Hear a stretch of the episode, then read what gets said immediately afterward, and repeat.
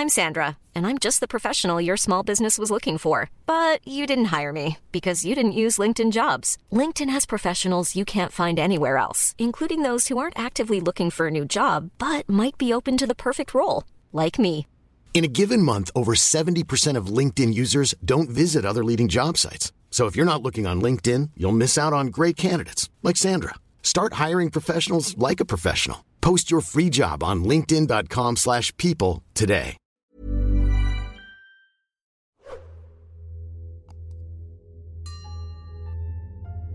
Magandang gabi o araw po sa inyo, Sir Jupiter, at sa lahat ng bumubuo ng inyong programa. Halos araw-araw na po akong nakasubaybay sa programa niyo simula nang matuklasan ko ito sa YouTube. Sa tuwing nakikinig po ako sa inyong programa, nakakalimot po ako sa problema. Lalo po ngayong dumadaan po ako sa matinding kalungkutan dahil sa biglaang pagpanaw ng ate ko sa ibang bansa. Bigla ko po kasing naalala ang kaluluwa ng babae na tumulong sa akin noon na siyang ibabahagi ko sa inyo ngayon. Hindi man po ito masyadong nakakatakot pero sana po ay mapili niyo ang aking kwento. Sir Jupiter, itago niyo na lang po ako sa pangalang Benson. Payak lang po ang pamumuhay namin noon, lalo na nung high school ako. Dalawa lang po kaming magkapatid ng ate ko. Sa hirap po ng buhay ay hindi po makaya ni mama na mapag-aral ako dahil nag-iisa lamang po siyang nagtataguyod sa amin. Maaga po kasi kaming naulila sa ama. Limang taon pa lamang po ako noon pong pumanaw ang papa ko dahil sa malubhang karamdaman. Taong 2007 at 2008 ay nasa poder po ako ng tiyahin ko sa probinsya para doon mag second and third year high school. Umuwi na lang po ako sa mama ko kapag po bakasyon at may mahabang okasyon na walang pasok. Maayos naman po ang naging buhay ko sa tiyahin ko. Mabait po silang mag-asawa at maayos naman po akong nakapag-aaral at namuhay doon. Last week po ng October taong 2008, nang umuwi na muna ako sa mama ko dahil sa mahaba-haba rin ang walang pasok. Nang matapos na po ang bakasyon ko at kailangan kong bumalik sa probinsya, dito na po nangyari ang hindi ko mapaniwala ang bagay dahil hindi po ako naniniwala na may multo noon. Nakasakay po ako sa bus noon, Sir Jupiter. Manila to Bulacan. Normal na biyahe lang naman po ito. Sa pinakahulihan po ng bus ako nakaupo, kaya naman napapagmasdan ko po ang mga taong sumasakay at bumababa. Nang nasa kabayanan na, parte ng Bulacan, ay nalibang po ako at di ko na malayang lumagpas na pala ako. Medyo nataranta akong pumara dahil di ko na alam kung nasaan dako na ako. Nang huminto po ang bus na sinasakyan ko ay dali-dali na po akong bumaba. Pagbaba ay napansin kong may bumaba rin na babaeng naka-uniforming pang college student. Napakunot po ako ng noo. Sa isip-isip ko, parang wala naman akong kasakay na mga estudyante. Di ko na lang po pinansin dahil iniisip kong baka di ko lang napansin na sumakay siya. Nakatuon po ang atensyon ko sa labas ng bintana habang nasa biyahe.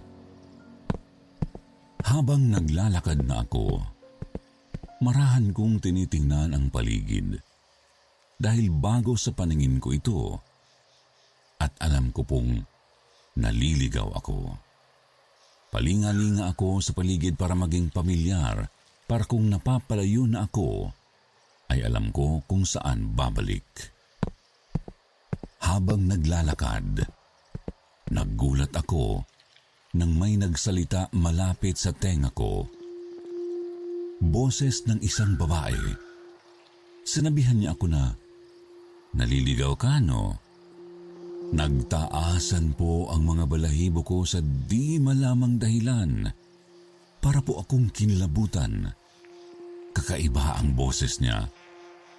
Nang lingunin ko po ang nagsalita, ay nasa tabi ko na siya.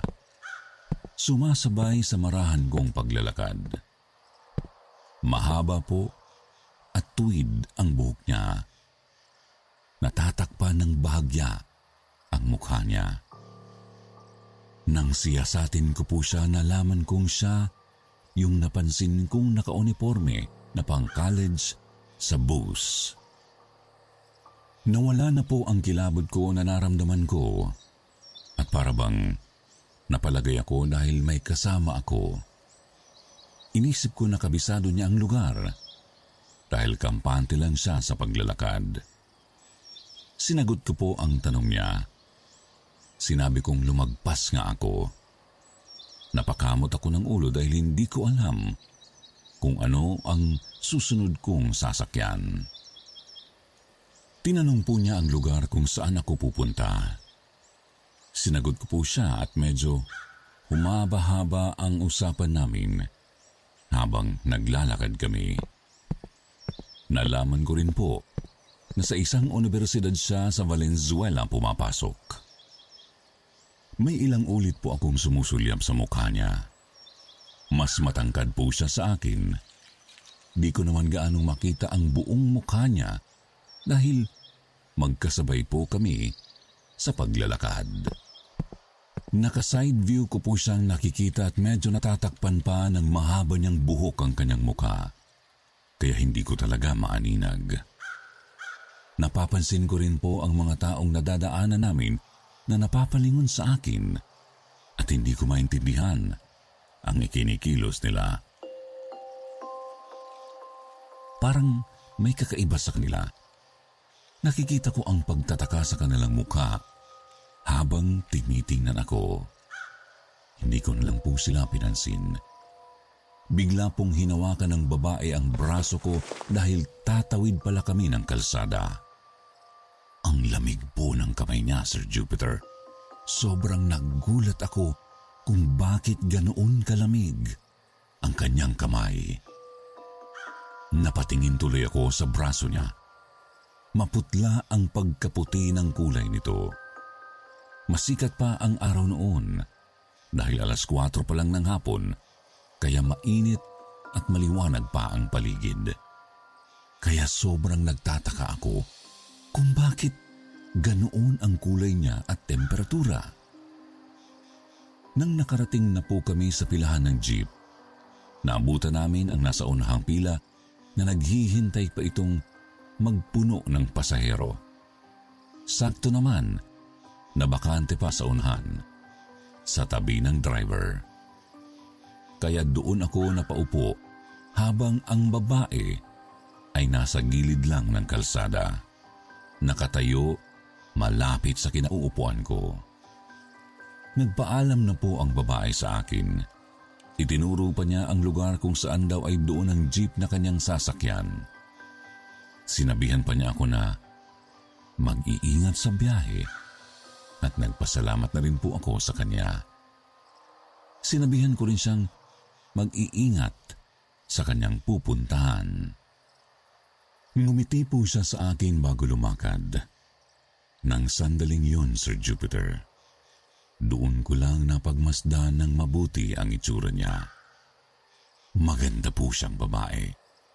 Makinis ang mukha na medyo singkit ang mata at may matangos na ilong.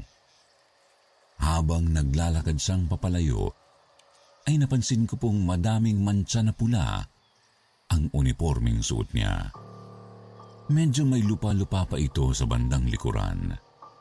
Pinagmamasdan ko lang po siya at nilingon pa niya ulit ako, Sir Jupiter. Marahan po siyang kumaway na nagpapaalam hanggang sa nawala na po siya sa paningin ko. Parang may nilikuan na po siya at sa isip-isip ko po ay doon na marahil ang pila ng sasakyan niyang jeep. Nagtataka po ako dahil parang masyado namang liblib ang nilikuan niya. Walang pagdadalawang isip na nagpaalam po ako sa driver ng sinasakyan kong jeep. Sabi ko po ay, sandali lamang dahil may titingnan lang po ako. Bumaba po ako ng jeep at sinundan ko po ang babae para tingnan kung saan ba talaga siya nagpunta. Sinilip ko po ang mismong nilikuan niya at nagulat ako. Kasabay ng kilabot nang makita kong isang napakalawak na bakanting lote lang yon na may mahabang damo. Wala po talagang bahay doon at napapalibutan pa ito ng bakod na yero. Napatulala ako saglit at pagkatapos ay dali-daling bumalik sa jeep. Mabilis pong pumasok sa isip ko na kaya siguro nagtitinginan ang mga tao na nadadaanan namin marahil nagsasalita akong mag-isa sa paningin nila. Doon na po pumasok sa isip ko na hindi siya buhay na tao. Doon ko lang naisip kung bakit ganoon siya kaputla at kalamig. Maayos naman po akong nakarating sa bahay ng tiyahin ko. At hanggang sa pag-uwi ko, ay dala ko pa din ang kalituhan at kilabot na naranasan ko. Nagkaroon po ako ng pagkakataon na bumalik sa lugar na yon, Sir Jupiter. Dahil sa Bulacan po, nilibing ang ate ko. Nang napadaan po ako uli doon ay wala na po ang bakanteng lote. Matataas na gusali na po ang mga nakatayo roon. Ngunit yung pila ng jeep na sinakyan ko ay doon pa rin. Sariwang-sariwa pa po sa alaala ko ang karanasan ko sa lugar na iyon. Sa babaeng multo na tumulong sa akin ung ako ay naligaw, kung nasaan ka man ngayon, naway tahimik at masaya ka na kapiling ng ating mahal na Panginoon. Maraming salamat sa iyo.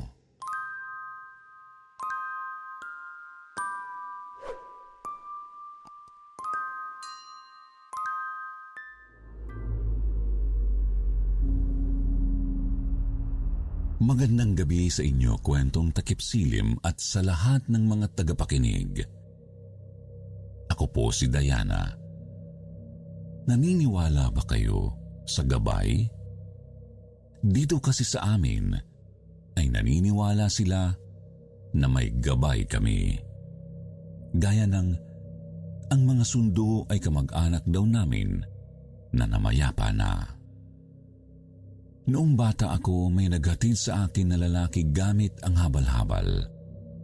Malayo kasi ang paaralan namin mula sa baryo namin. Nasa taas ng bundok yun. Kailangan pang bumaba sa matarik na daan. Mahigit isang oras ang binabaybay ko para makababa ng bundok at pumasok sa paaralan, Sir Jupiter. Tapos isang oras din ang lalakarin ko papasok sa eskwela. Hindi pa sementado yung daanan noon.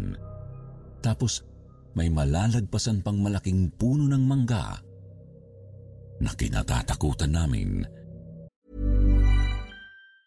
Spring is my favorite time to start a new workout routine. With the weather warming up, it feels easier to get into the rhythm of things. Whether you have 20 minutes or an hour for a Pilates class or outdoor guided walk, Peloton has everything you need to help you get going. Get a head start on summer with Peloton at onepeloton.com.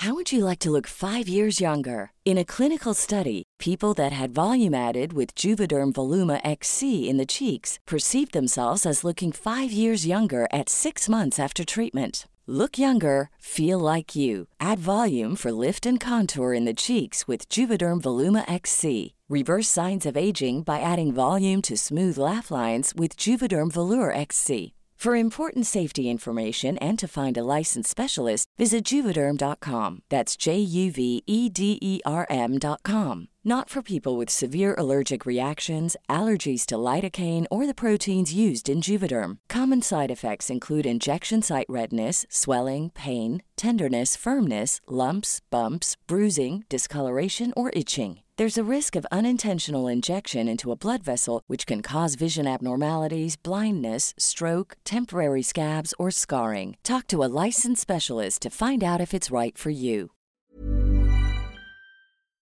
Dahil may nakatira daw doon na kapre. Minsan kasi nang dumaan kami roon ng mga pinsan ko ay bigla na lang may naghahagis ng bunga na maliliit sa amin. Pero hindi pa naman namumunga noon ang mangga na yun. Nagtakbuhan kaming lahat sa takot.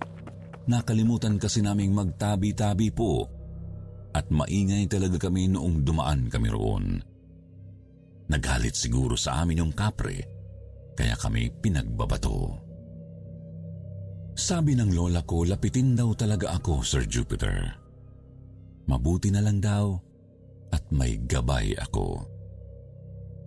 Hindi ko siya maintindihan noon hanggang sa mag-grade 3 ako. Madilim pa lang ay naghahanda na ako sa pagpasok sa paaralan. Kinuha ko na yung flashlight na pinag-ipunan ko pang mabili para may pang-ilaw ako sa daan. Kasama ko naman ang mga pinsan ko sa pagbaba Sir Jupiter kaya hindi ako natatakot. Pagkababa namin, maliwanag na. Tapos may tumawag ng pangalan ko kaya napalingon ako sa gawin ng tumawag sa akin. Nakita ko ang isang matandang lalaki. Lumapit siya sa akin. Aalis na sana ako kasi hindi ko naman siya kilala. Nakaramdam ako ng kaba dahil kung ano-ano ang tumatakbo sa isip ko. Nauna na rin sa akin ang mga pinsan ko. Tumalikod na ako para sumunod sa mga pinsan ko nang tawagin ulit ako ng lalaki. Sinabi niya sa akin na ihahatid na lang daw ako sa paaralan. Tumutol ako, Sir Jupiter, kasi hindi ko nga siya kilala. Itutuloy ko na sana ang paglakad pero parang kusang gumalaw ang katawan ko papunta sa habal-habal niya. May kung anong nagtulak sa akin na sumakay sa habal-habal dahil gusto ko itong ma-experience. First time kong makakasakay doon. Iniisip ko kasi na mukhang exciting. Tinanong ko pa kung pwedeng isakay ang mga pinsan ko kapag naabutan namin. Pero sumagot po siya ng hindi pwede. Ako lang daw ang pwede niyang ihatid. Isinakay muna niya ako, saka siya sumampa at nagmaneho. Hindi ko na alam ang mga sumunod na nangyari, Sir Jupiter, dahil bigla akong hinila ng antok pagkasakay ko. Nagising na lang ako sa yugyug ng pinsan kong si Kim. Tinanong niya ako kung saan daw ako nagpunta at bakit nandoon na ako sa school, e eh magkakasama lang naman daw kaming bumaba ng bundok. Ikinuwento ko sa kanya na may naghatid sa akin na mama. Tinanong niya ako kung bakit daw ako sumasama sa mga ganun, baka masamang tao raw yun. Nagkibit balikat na lang ako, Sir Jupiter. Bakit pa ako aarte? Eh, hindi nga ako napagod sa paglalakad at wala namang nangyari sa akin na masama. Pero hindi ko rin alam ang nangyari habang ako ay nasa biyahe. Hindi ko rin na-enjoy dahil nakatulog lang ako. Kinagabihan pinagalitan ako kasi sinabi ni Kim sa nanay ko yung nangyari. Wala na akong tatay, Sir Jupiter. Namatay siya noong baby pa ako kasama ng mga kapatid ko. Nasunog kasi ang bahay namin noon. Kami lang ng nanay ko ang nakaligtas kasi nasa ospital pa kami. Kapapanganak niya lang sa akin. Si tatay ang naiwan para mag-alaga sa mga kapatid ko. Nasunog sila dahil sa nakalimutang patayin ang nakasinding gasera bago sila matulog. Gawa pa sa sawali at pawid ang bahay namin, kaya madaling kapitan ng apoy. Kami na lang ng lola ko, ang nanay ni mama, ang magkakasama noon sa Misamis. Ayun nga, pinagalitan ako ng nanay ko. Pero dahil hindi naman nila ako maintindihan, naggalit din ako kaya lumayas na lang. Tumakbo ako ng tumakbo. Bumaba ako ng bundok. Hindi ko alam kung paano ko nagawa yun. Nasobrahan na yata ako sa lakas ng loob dahil sa galit. Nainis talaga ako kasi pinapagalitan ako habang kumakain. Ewan ko Sir Jupiter pero ayaw ko talaga yung tinatalakan ako habang kumakain. Nakakasama ng loob. Nakakawalang gana. Halos hindi mo maisubo ang kinakain mo dahil mas nauuna pang isubo ang galit sa iyo. Habang bumababa ako ng bundok, sobrang dilim na dahil gabing-gabi na. Umiiyak ako tapos sabi ko sa sarili ko na hindi na nila ako mahal kasi pinapagalitan nila ako. Naglalakad lang ako. Inaaninag ang daan gamit ang liwanag ng buwan. Hanggang sa makarating na ako sa malaking puno ng mangga.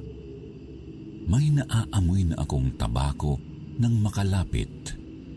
Doon pa lang ako nakaramdam ng takot. Malayo pa lang, eh nagsasabi na ako ng tabi-tabi po. Pero lalo pang lumalakas yung amoy ng tabako na nalalanghap ko. Sa sobrang tapang ng amoy, parang nasusunog na ang baga ko. Habang naglalakad, ay pasulyap-sulyap ako sa puno ng mangga. Nang biglang may ilaw na sumalubong sa akin, may busina rin akong naririnig na nanggagaling doon sa may liwanag. Hindi ko maaninag kasi nasisilaw ako sa liwanag na nanggagaling pala sa sasakyan. Napatakip na lang ako ng mata. Huminto ako sa paglalakad hanggang sa makalapit na nga sa akin yung sasakyan. Saka ko lang naaninag kung sino nang ihinto niya ang motor. Siya yung lalaking naghatid sa akin sa eskwelahan noong umaga. Tinanong niya ako kung saan ako pupunta eh, gabing-gabi na. Sagot ko na lumayas ako sa bahay kasi pinagalitan ako ni nanay. Sinabi ko rin ang pagmamaktol ko. Sabi ko, hindi na niya ako mahal. Tapos bigla siyang tumawa. Nainis ako sa inasta niya, Sir Jupiter, kaya tumakbo ako at iniwan siya roon. Pero Sir Jupiter, kahit tumakbo ako ng tumakbo, hindi ako makalagpas sa mangga. Hindi ko alam kung bakit parang hindi ako makawala. Doon ako nakaramdam ng takot. Papawala na rin ang hininga ko kasi grabe na talaga yung amoy usok ng tabako. Tumigil ako sa pagtakbo dahil sa pagod. Ubo ako ng ubo kasi sobrang sakit na ng baga ko. Hinahabol ko na ang aking hininga na parabang hinika na ako. Hanggang sa mawalan na ako ng lakas at bumagsak ako sa lupa. Nakita ko na lang yung liwanag na palapit sa akin at pagkatapos ay parang dumilim ang paligid. O hindi ko alam kung paningin ko lang ang nandilim. Nagising ako sa liwanag na tumatama sa mga mata ko. Pagmulat ko, bumungad ang puting kisame at fluorescent. Kaya napabangon ako. Lumapit naman agad si nanay at niyakap ako. Iyak siya ng iyak. Natatandaan ko pa ang una kong tanong sa kanya, Sir Jupiter. Tinanong ko kung pagagalitan na naman ba niya ako. Humagulgul lang siya. Tapos sabi niya, akala raw niya mawawala na rin ako gaya ni natatay. Hinintay pa namin ang doktor na tumingin sa akin para makahingi na ng permiso na umuwi. Nasa ospital na kasi ako noon, Sir Jupiter. Hindi ko alam kung paano ako nakarating doon. Pinagpahinga muna kami ni nanay kasi madaling araw na. Nakauwi na rin daw ang doktor, kaya sa emergency room kami natulog ni nanay ng gabing iyon. Kinaumagahan ay binigyan na kami ng permisong umuwi. Pero may findings sila na may hika ako. Nagtataka naman si nanay kasi wala naman talaga akong hika.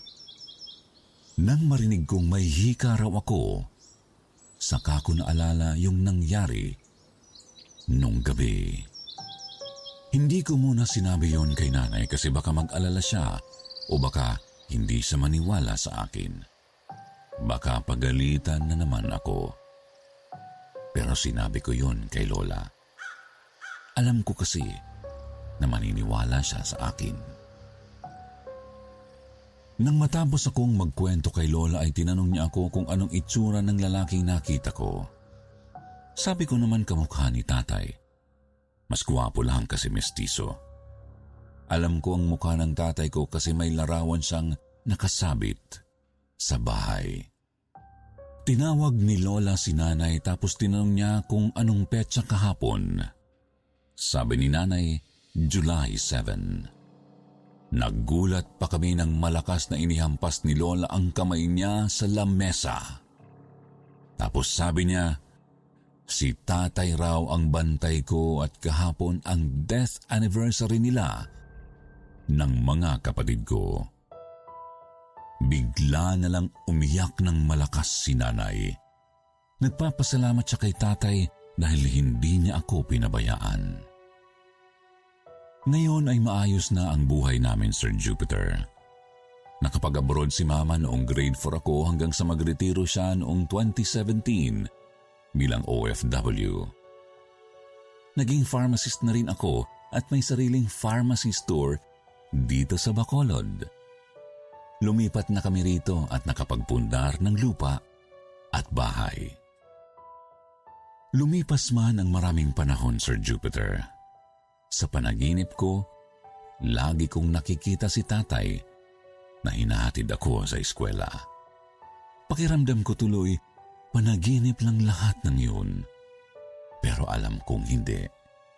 Kasi kahit ngayon, nararamdaman ko pa rin ang presensya ni tatay ginagabayan pa rin niya ako.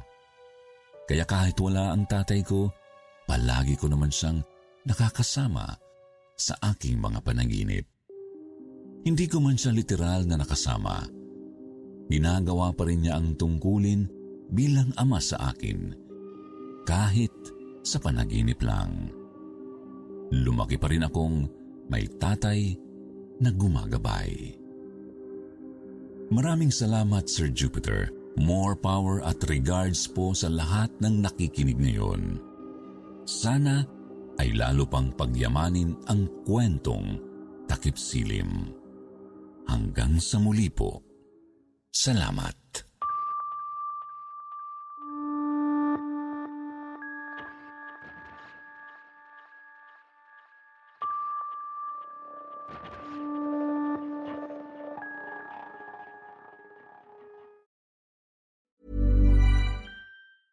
Planning for your next trip?